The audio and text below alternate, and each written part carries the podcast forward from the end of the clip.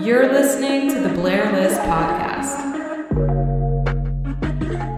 What's up, guys? Welcome back to a brand new episode of the Blair List Podcast.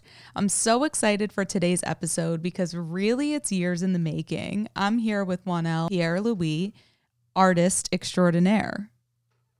Hey. So, fun fact Mwanel was the first person I ever interviewed for the Blair List. I want to say, it's like seven, eight years ago oh my God. So, you were the first. I remember Yeah. we met up in LA. in LA at the Getty Museum. Actually, no, we actually met at the Rose Bowl. Oh, yes. Yeah. Okay, we met at the Rose Bowl. We did some thrifting, Yeah, which was amazing. which was so much fun. We spent the day there and then we went to the Getty. Yes. Okay, then we went to the Getty, which has the most insane view of LA, and we were able to walk around and see some art. And I remember we were like hiding in a corner to try and get the interview questions down and turned it into a YouTube video. This was so long ago. I mean, the quality was just like insane. You could barely hear yourself. Yeah, but at the end of the day, it was amazing. I think one of the best days I've had in a very long time at that time. And you made it so genuine and so comforting. And like for me, it was like, oh, I'm actually feeling like I am something because of that. That's so nice. Yeah. I love that. Thank you for saying that. No, thank it, you. It was such a great day, but also the episode, I think, re- it since it was the first, it really like acted as a catalyst for me in also thinking that like, okay, I can do this. I can Mhm. start, you know, interviewing artists and a- and the questions that I'm asking actually matter. So I think it was kind of like a a good little uh, confidence boost for me in my direction in life. So thank you. No, it's thank you. a full circle moment. We're back here eight years later in a studio with way better sound quality. And I'm excited to jump into it because you have so much experience. You've done so much in these last eight years. We've worked together on a few projects, which have been my personal favorites. And I really want people to understand and get to know the man behind the art because I feel like you are a very soft spoken, sort of private person Of course. and this will sort of give people an inside look into who you are and how you got here. Okay. So let's get into it. On this podcast, we like to start at the beginning. So, where are you from and what did you want to be when you grew up? So I'm actually from New York City. I was born uh, May 31st, 1987 in Lenox Hospital. What's your social? My social is uh, at 1L, 1 underscore L. And that's for all platforms. Uh, it's so Um, funny. Yeah. Um, and my, uh, my, my actual dream before even becoming who I am now was actually become president of the United States. Honestly, Plot twist. Yeah, automatic plot twist. Like for me, it was this. I lived in Jersey as well, so for me, you know, seeing everything around me was very political, but also driven because, like in Jersey City, especially, it was just a melting pot of people, all from you know, pretty much from New York, Philly, uh, Connecticut. You know, people that couldn't live in the city, they will live in Jersey. But I saw a lot of just like really radical people that really wanted to change the culture, and I just I don't know. One of those questions as a kid was, "Hey, what do you want to be when you grow up?" And I said, "President." And my mom, she was there. She cried her, her ass off. and I was I was so young when that happened, but you know, seeing it now, like I think the art that I'm doing now, it's speaking to a lot of volumes of of, of mass, you know, of culture and the uh, authenticity of everything. It's just now becoming a full circle for me to actually understand who I am and how I can, you know, uh, fulfill that to others. How did you go from wanting to be the president of the United States to being an artist? Actually, it's my father. uh, my father, he's an artist, you know, at heart too. Uh, he, you know, before I was born, he was actually um, masonry and, and he did a lot of like, you know, carpentry and he ended up doing a lot of jewelry for people in NYC, basically for celebrities. And um, it was like this thing where it was like, okay, he's drawing a little bit here and there. He's, you know, he's having fun. He's young. He's, you know, seeing a little bit of fruition coming forward in his life for that. And then all of a sudden, I come along, and so he's like, "How do I do this? How do I? Mhm. How do I? You know, you know, put this lifestyle onto my onto my son, out of all things. So the first thing he did was really put me in front of a television where I was watching Bob Ross. Go figure. Bob, Happy Trees. Bob Ross is behind this all. That's the funny part. Yeah, Bob Ross, and my mom was really pushing me into that world too. So um, they really, you know, had me, you know, had me in front of PBS watching Sesame Street or Barney and stuff like that as well. But then Bob Ross will come on, and I'll just start mimicking. I'll have crayons around me. I'll start tackling the walls or paper, whatever it was I'm sure me, they love the wall part. right? and for me, it was okay. They saw something. They they saw that there was potential. They saw that this you know this this this baby was basically being groomed into something bigger, which was amazing for them. So they tapped in to actual, you know, classes for me at a young age. So I started at around four, I would say four or five. Oh wow. And that's where I saw myself really going into this whole rabbit hole of things. Comic books were really more of a thing too, but I think um, you know, just being around people and understanding that, you know, there were older people, older kids, older adults that were in the same class as me at four or five years old. And I'm actually doing the same things as, as they are. And they're just intrigued. And they're like, what is up? So for me, it was like, okay, they, they saw it. Then, eight years old, I moved down to Miami. I was fresh, you know, did not know anything. My parents didn't know anything. They're just trying to figure out who I was. Um, I got into magnet school by fifth grade. Uh, was in I was in all magnet school from fifth grade till graduation of, of high school. Uh, Where'd you go? so I started at R.M. Moton, which is down south in in Perrine area, and then sixth grade I went to Southwood for visual arts, and then from high school I was at New World in downtown, and Were you always studying art? yes, and art was more the the key the key thing for me. I think it was more freedom than anything. You know, we get to understand ourselves, we get to understand the actual history of art, understand the techniques, understand the logic and the the language of art. So that we could develop our you know our core thing because honestly too during those times i don't think a lot of us i think a lot of us were still trying to figure out who we are but i think getting to high school was more about hey i am i am an artist now. I want to develop this thing. I want to become something and that was a driven thing for me especially because i started seeing a lot more black or just more minority artists coming out you know, especially during 04 and 05, where it was like, okay, I see a vision. I don't know what it is, but I, I think I want to do something with that. And then when I got to college, I ended up moving out to California and got into Art Center, College of Design for Illustration. And that was the uh, the pinnacle, I want, I want to say, of my my future, as you to say. Yeah. So I love that. How did growing up in Miami influence your art and your work ethic? That's a good question. I really haven't got that question ever.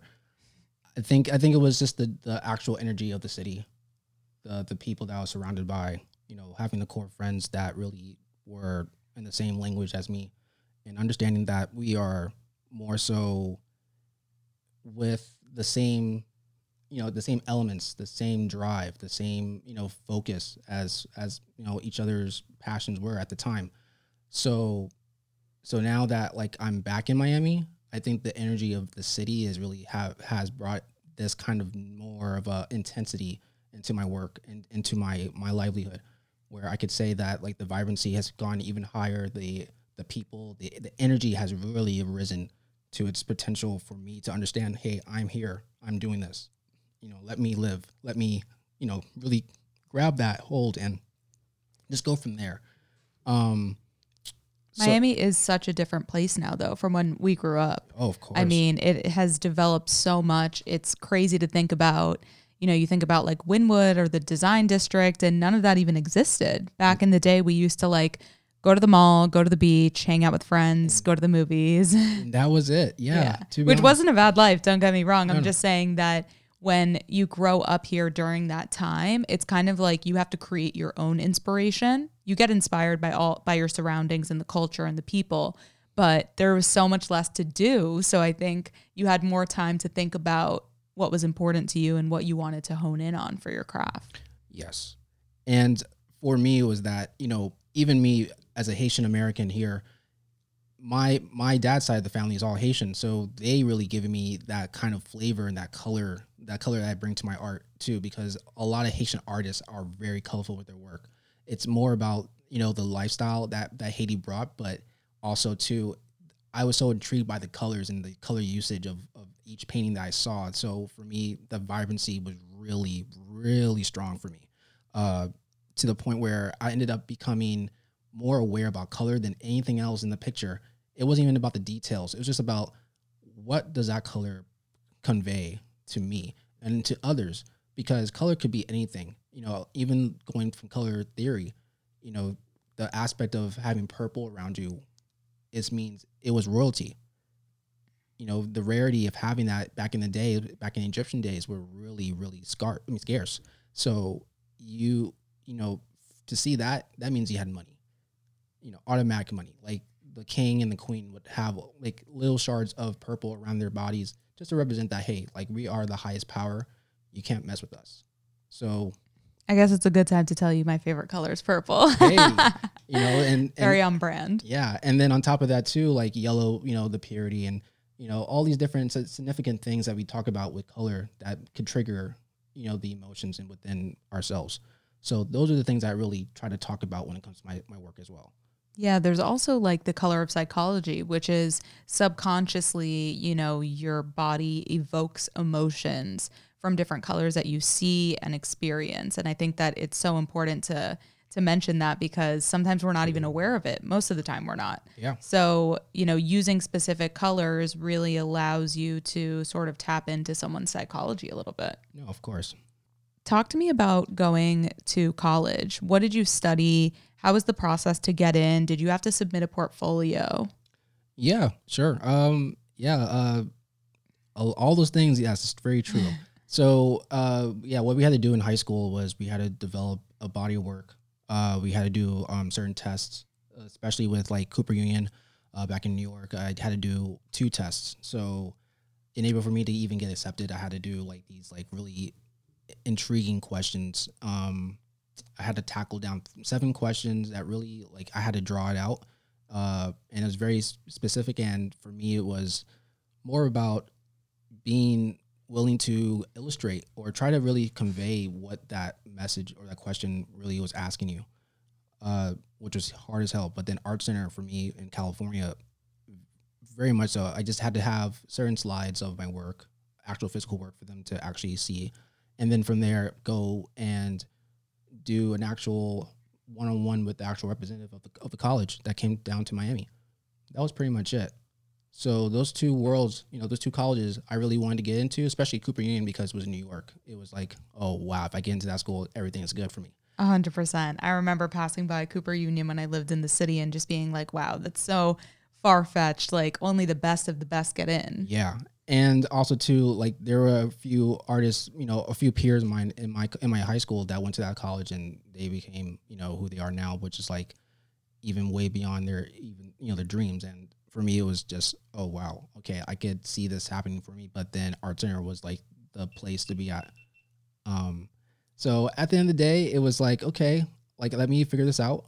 Um but i ended up going into art center because it was california first off at that time too it was all about for me it was about the culture uh, of california especially with you know the mountains to the beaches to the views. Huge change of scenery for Miami. Yeah. Miami is very flat. California, you go to the beach and you're surrounded in this like alcove of mountains. It's just honestly stunning to be around. yeah yeah and for me it was that even the alumni that came to that school they're you know they're so superior i'm so superior on their their craft now these days that you know some of them are doing commercial work as for like doing tv shows and doing movies and doing product design and making cars like right now as we speak. So that was something that i was looking forward to and i accepted into art center you know. I think i think for the most part too was that cooper union was so hard that you know i didn't make it. So it was like my my next bet is art center which was a perfect time for me Yeah. A, a major theme on this podcast is always that there's no rejection, there's just redirection in life, and everything happens the way that it's supposed to. And sometimes the things that you want for yourself are not the things that are what's best for you. And I think it's so important to remember that, especially when it comes to career, school, you know, life in general. We get so caught up in wanting specific things because we are wrapped up in it and we, you know, are so gung ho about that being our life. But at the end of the day, we really have to just trust in the journey that's laid out for us. So I think that's important to to mention. Oh yeah. I want to jump into your career journey because you have a really amazing roster of clients that you know you've worked with from the corporate level to the local level which is really really difficult you know alone to brand yourself in the oversaturated market of being an artist you really have to set yourself apart Yeah. and i think that with your you know abstract style the colors that you use sort of like your lens on how you see the world is awesome and i think that it's really different than any other art that I've seen. And I just want to know a little bit more about after college what your career journey was like, if you had any specific jobs that got you to where you are, or if you were always sort of like freelancing and figuring it out. Oh yeah, of course. Uh yeah, so actually during college, like my later years of college, I ended up, you know, really um focusing on trying to like tap into the whole commercial world with music. Uh especially with hip hop and R&B stuff. Uh at that time too, you know, MySpace was really the spot to really work from. Uh, you know, MySpace. yeah, and on, and on top of that too, it was like, wow, okay, so MySpace was a really good time just to just figure out who you wanted to just be friends with, and on top of that too, you could actually add your top nine or top six, I believe, Top eight. or top eight, yeah.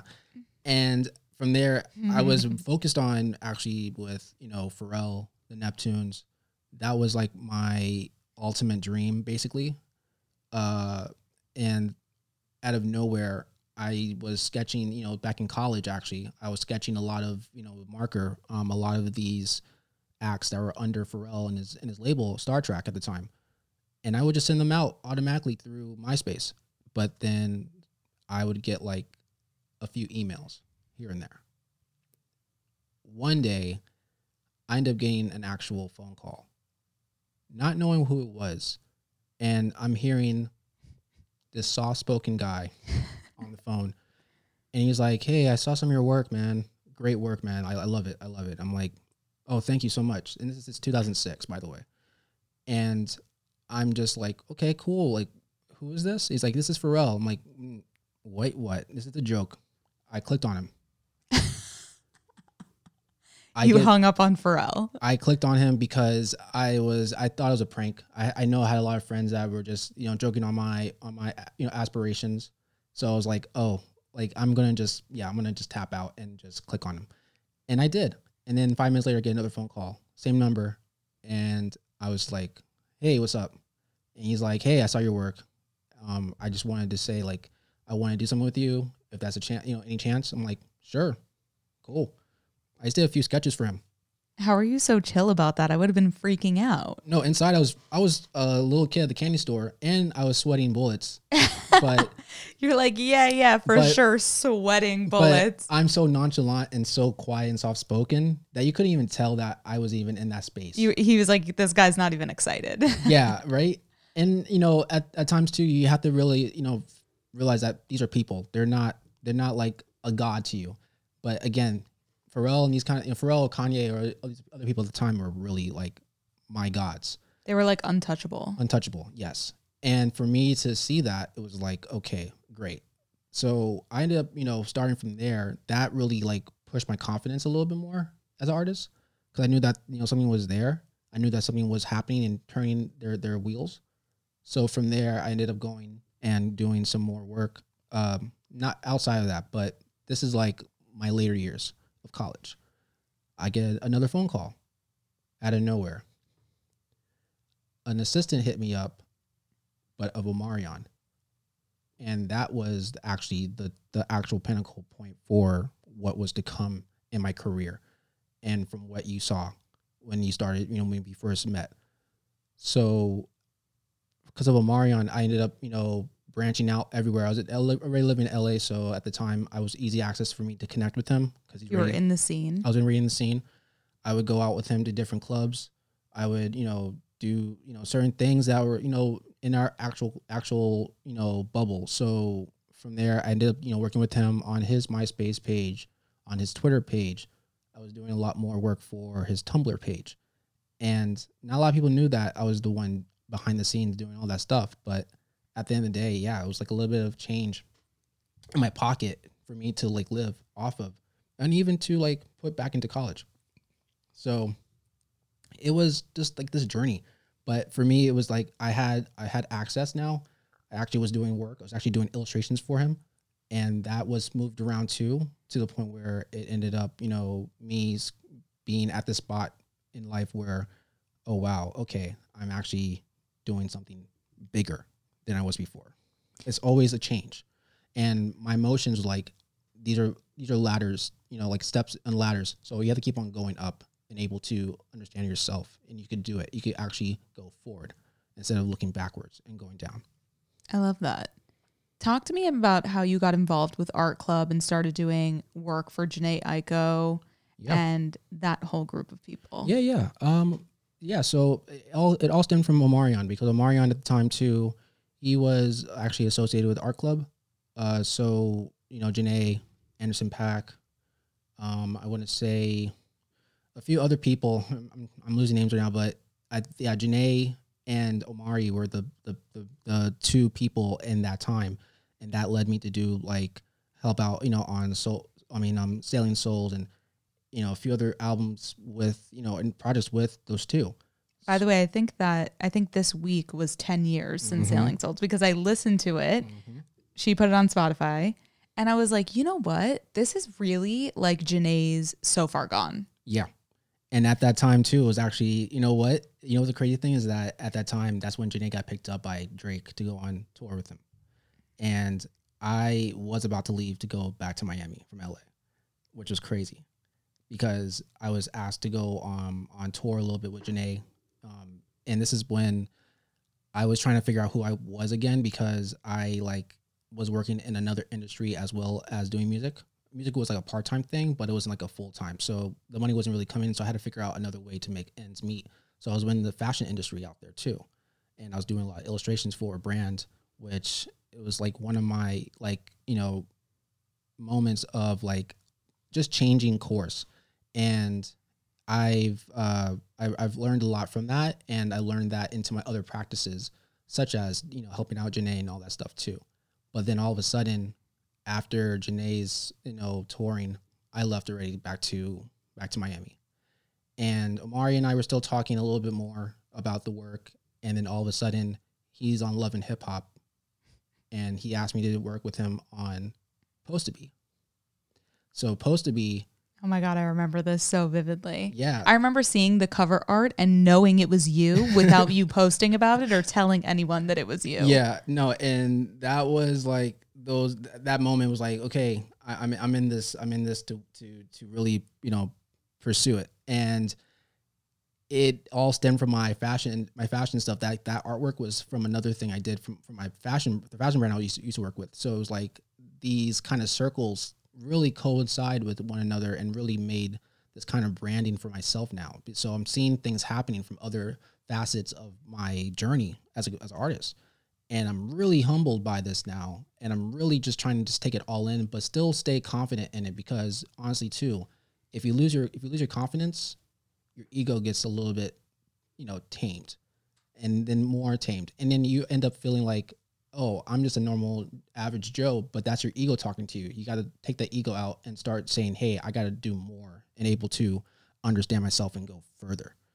So that was, that's, where I was like testing myself a lot, you know, and from there it was like, okay, let me just get off of that kind of bubble for for a moment and just focus focus on me and focus on what I need to do. So that was like a two year like period of like not really talking or thinking about music stuff and just doing what I had to do to develop my own work. It's so amazing seeing you grow over the course of the last eight years because I remember going to your studio mm-hmm. in Miami when you had a studio with Yeah, Juan and Juan, Reinier Gamboa, David Oliveira. all amazing, amazing artists. And you know, I would I would go through Wynwood and I would see you like painting murals. I'm like, what can this guy do? It just like you're so multifaceted. And and I agree, you know, coming from a fashion background, music and fashion are so intertwined. Oh, of course. Especially if you're in LA, it's Of very course. much like a bubble and everyone kind of just like plays off of each other and works with each other. of course. How did you go from working with, you know, artists and being in that fashion world to branching out on your own and starting to get corporate clients like Starbucks, Adidas, Atlantic Records? Yeah. Um yeah, that okay. That was- so so that that 2 year period of of just not being associated with music or any kind of like commercial work at the time, Mm-hmm. I ended up not working on any art for a good 6 to 7 months because I needed I needed money to honestly, I needed I just needed money cuz I think art at the time was very it was intimidating too. You know, you do art, but you don't see the actual fruition from it at, at times. So, you know, money wasn't coming in the right way. I wasn't really, you know, I wasn't willing to leave my studio at the time too, where it was costly every single month. And on top of that too, you know, gas and and living, it was really like I needed something to really be sustainable. Adulting is hard. It is. They don't tell you that. No, they don't. and from there, like honestly, I ended up, you know, doing a nine to five, doing interior designing, which was a kind of lucrative job, which was I was I was fine with, but also was draining because the the the time I would do three four hour drives every single day just from work to home, and I'll be drained the whole day. You know, for the Three hours each way? yeah, Wow. Where were you? I was coming from from Country Walk area, which is like south like west, all the way over to Bal Harbour. that would take every- three hours? Yeah, because I had to take the turnpike all the way across, Oh then take it to the take it to, to the beach, and then drive all the way up. Don't let anyone tell you that you can live in Miami without a car or live in Florida without a car. Yeah, Because everything is so spaced out and the traffic is so wild, especially now. yeah, It takes dedication to really, you know, want to do something like of that. Of course. You know, but I saved up that money. I I um, learned a lot from that job, which I will probably never ever do again. Mhm. to be honest. But then all of a sudden, Juan Travieso, you know, from from from above, you know, this prayer came into my into my hands, basically saying, "Hey, um, I got this job in Paris with Perrier. Do you do you want to come out with me during the summer and work with me on this job?" I'm like, "Uh, you already said Paris. I'm I'm You had me at Paris. Yeah, you had me at Paris. I'm out. Like I'm I'm quitting this job like ASAP. So I finished like to the last week of my job over there. I told my boss at the time, "Hey, I'm done. Like I I can't do this anymore after this last few doors. I'm I'm pretty much staining for this house." And from there, I left, went to New York for like three weeks, and then took a plane up to Paris. And I was out there for two and a half months working on a major project for Perrier because of Juan. Juan had a deal at the time where it was an international um, campaign where he had to do in the wild campaign for Perrier. oh yeah, I remember this. Yeah, and it was bottles and cans, and then they became like a bike, a backpack, a sweater, uh, notebooks.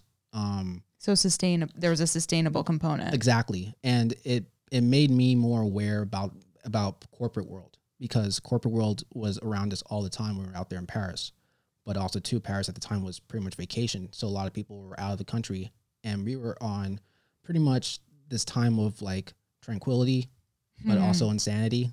you know what I mean? Because of the the um, aspect of being in front of these paintings all day, like 13 hours, 14 hours a day, painting on one painting, and it could be it's actually sorry, it's like nine paintings we had to do for within the two and a half months, which was insane because it's high detail that, that Juan would put out. So for me, it was about okay, let me figure this out.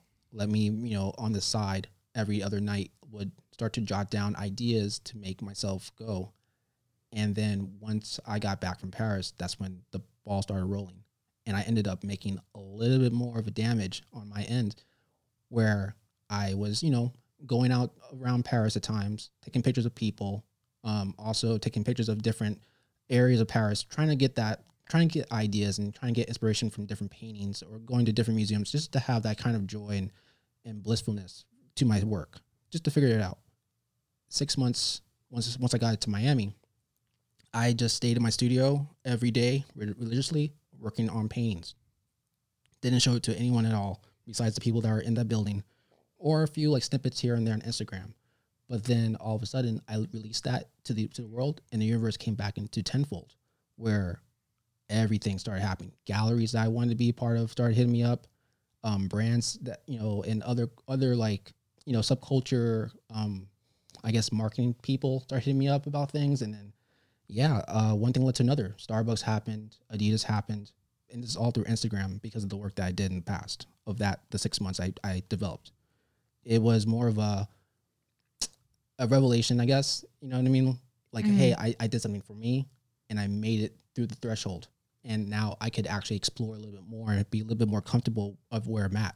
And that's where I was like, okay, Adidas, if Adidas wants to work with me, let me see what they have first and then go from there. If Starbucks wants to work with me, let me see what they have as ideas. And if I like the ideas, I'll go and attack that. And all the ideas that both companies and it fit with my world. So I was like, okay, they like the branding, I like their branding. We can mesh with these these two worlds and just see what happens from there.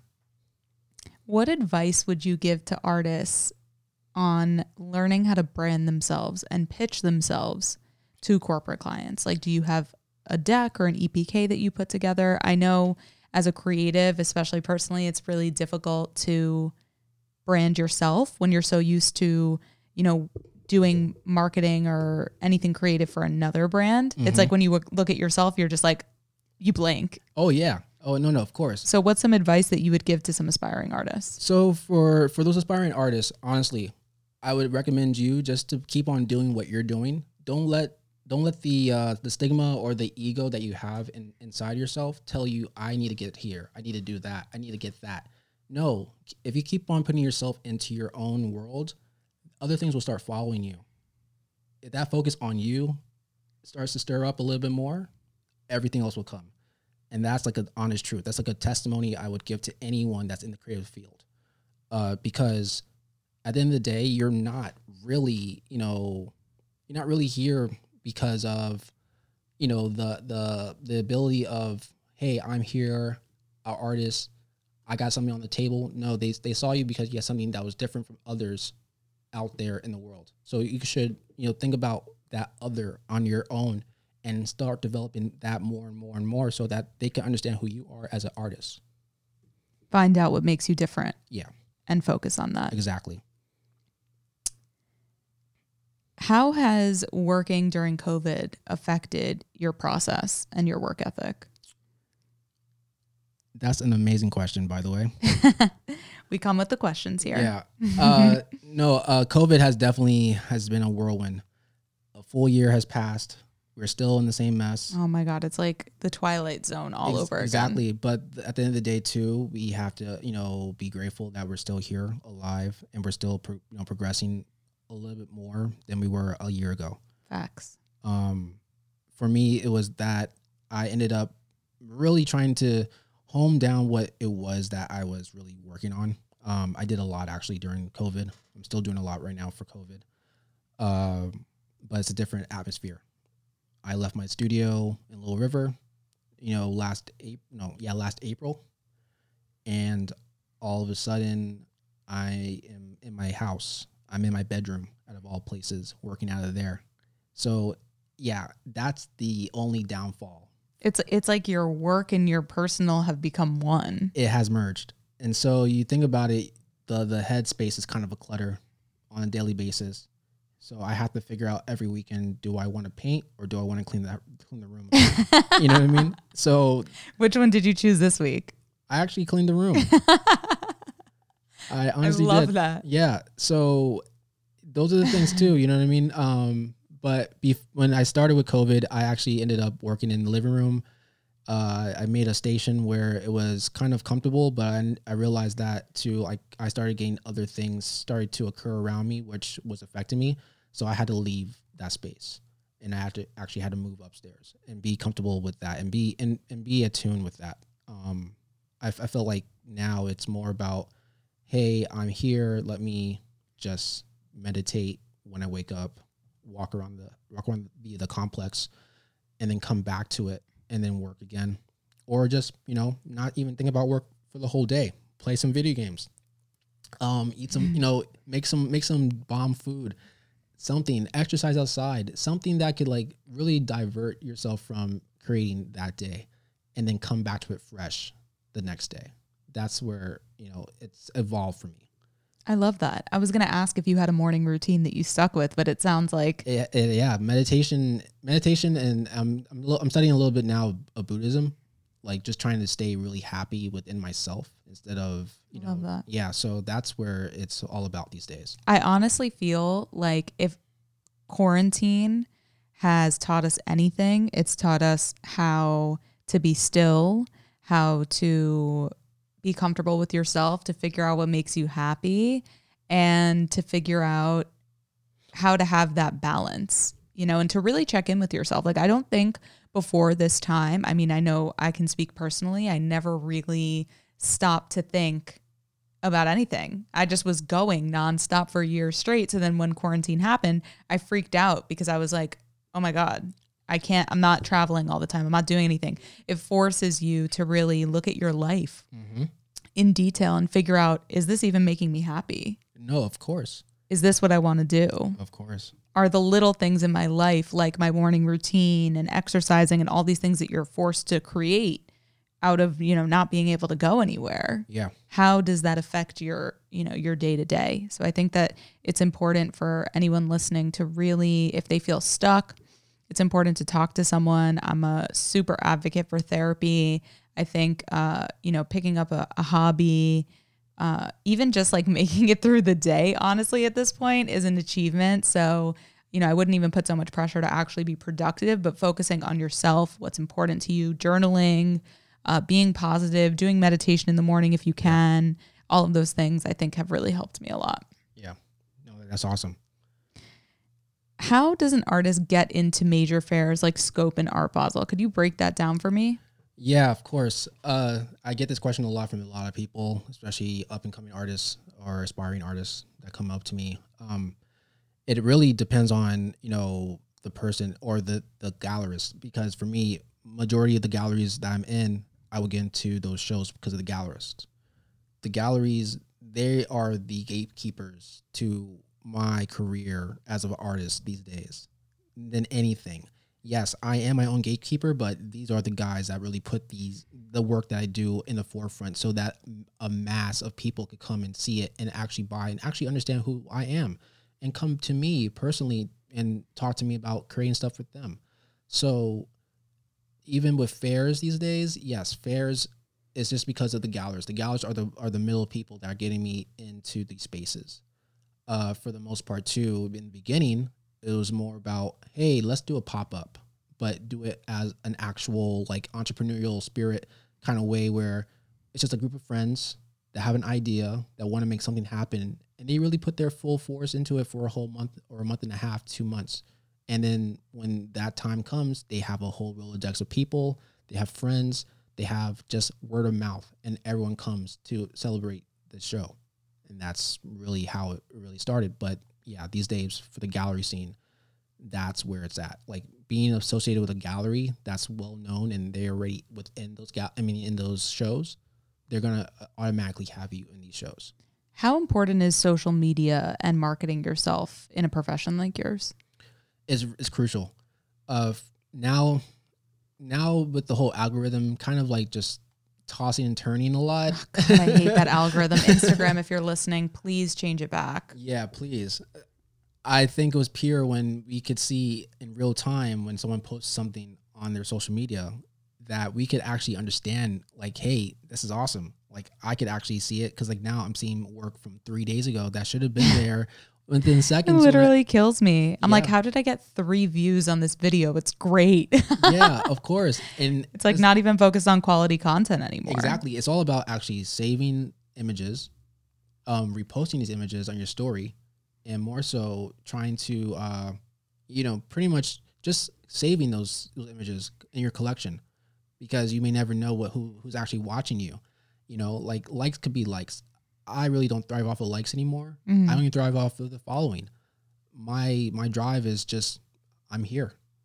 I'm honestly here working. I'm actually giving you content. I'm actually putting something out for me for just for me, not for you guys, just for me. If you guys like it, hey, that's awesome. But at the end of the day, I'm doing this for me.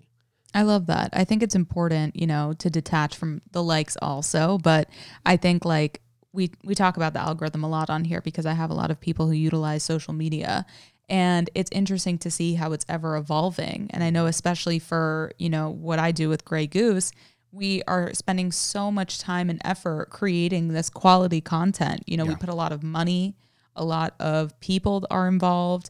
And as the algorithm changed and we saw that we weren't really getting the engagement that we wanted, we had to sort of pivot our approach because now it is about saves and it is about shares. And comments are actually, or sorry, likes are actually like lowest on the totem pole Of course. for actually getting more eyes to see your content. So I think it's important to provide value. That's what I always tell people when they ask me, how can I get more followers? How can I get more likes? Provide value to people. Mm-hmm. Have people come to your page and follow you because you inspire them, you teach them something. They look forward to your content, or even you just make them laugh. I think it's important to figure out what people are coming to your page for and really honing in on that and using that as a strategy to create the next piece of content.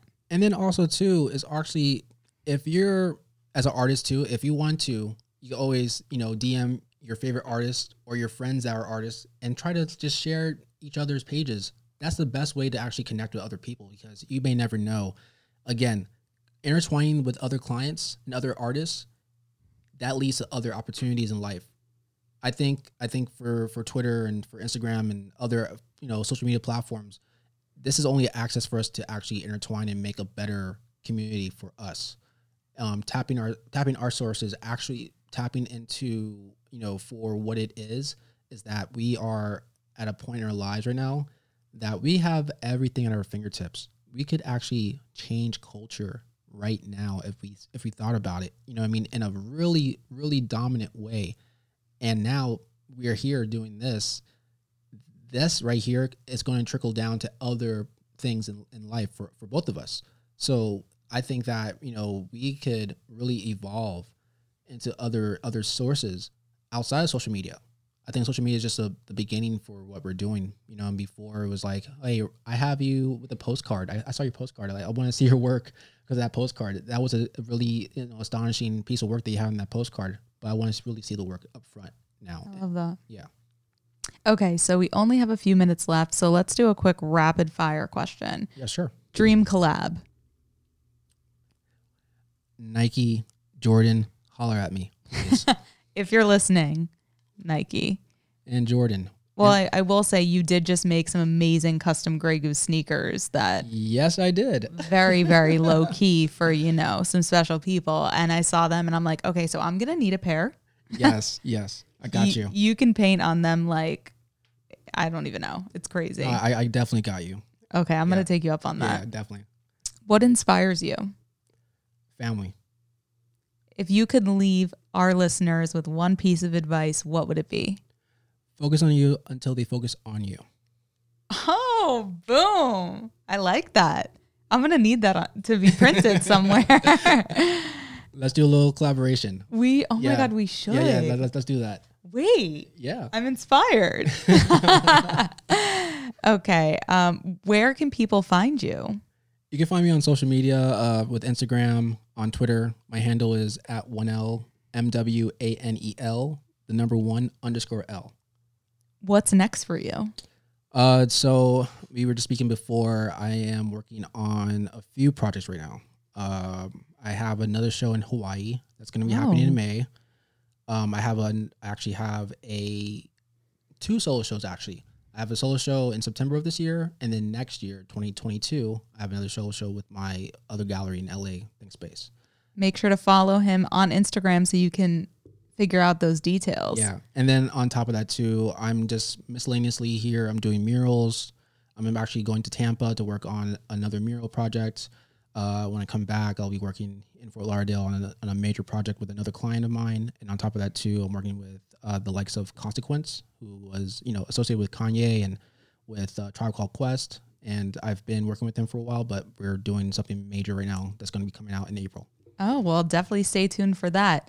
Thank you so much for being a guest on the podcast. This really was a full circle moment. I've been Yes. waiting a long time for this one. And I feel like a lot of gems were dropped. And if you're an artist or a creative, I really hope that you find value in this conversation. And stay tuned for a brand new episode dropping next Wednesday at 5 p.m. Peace.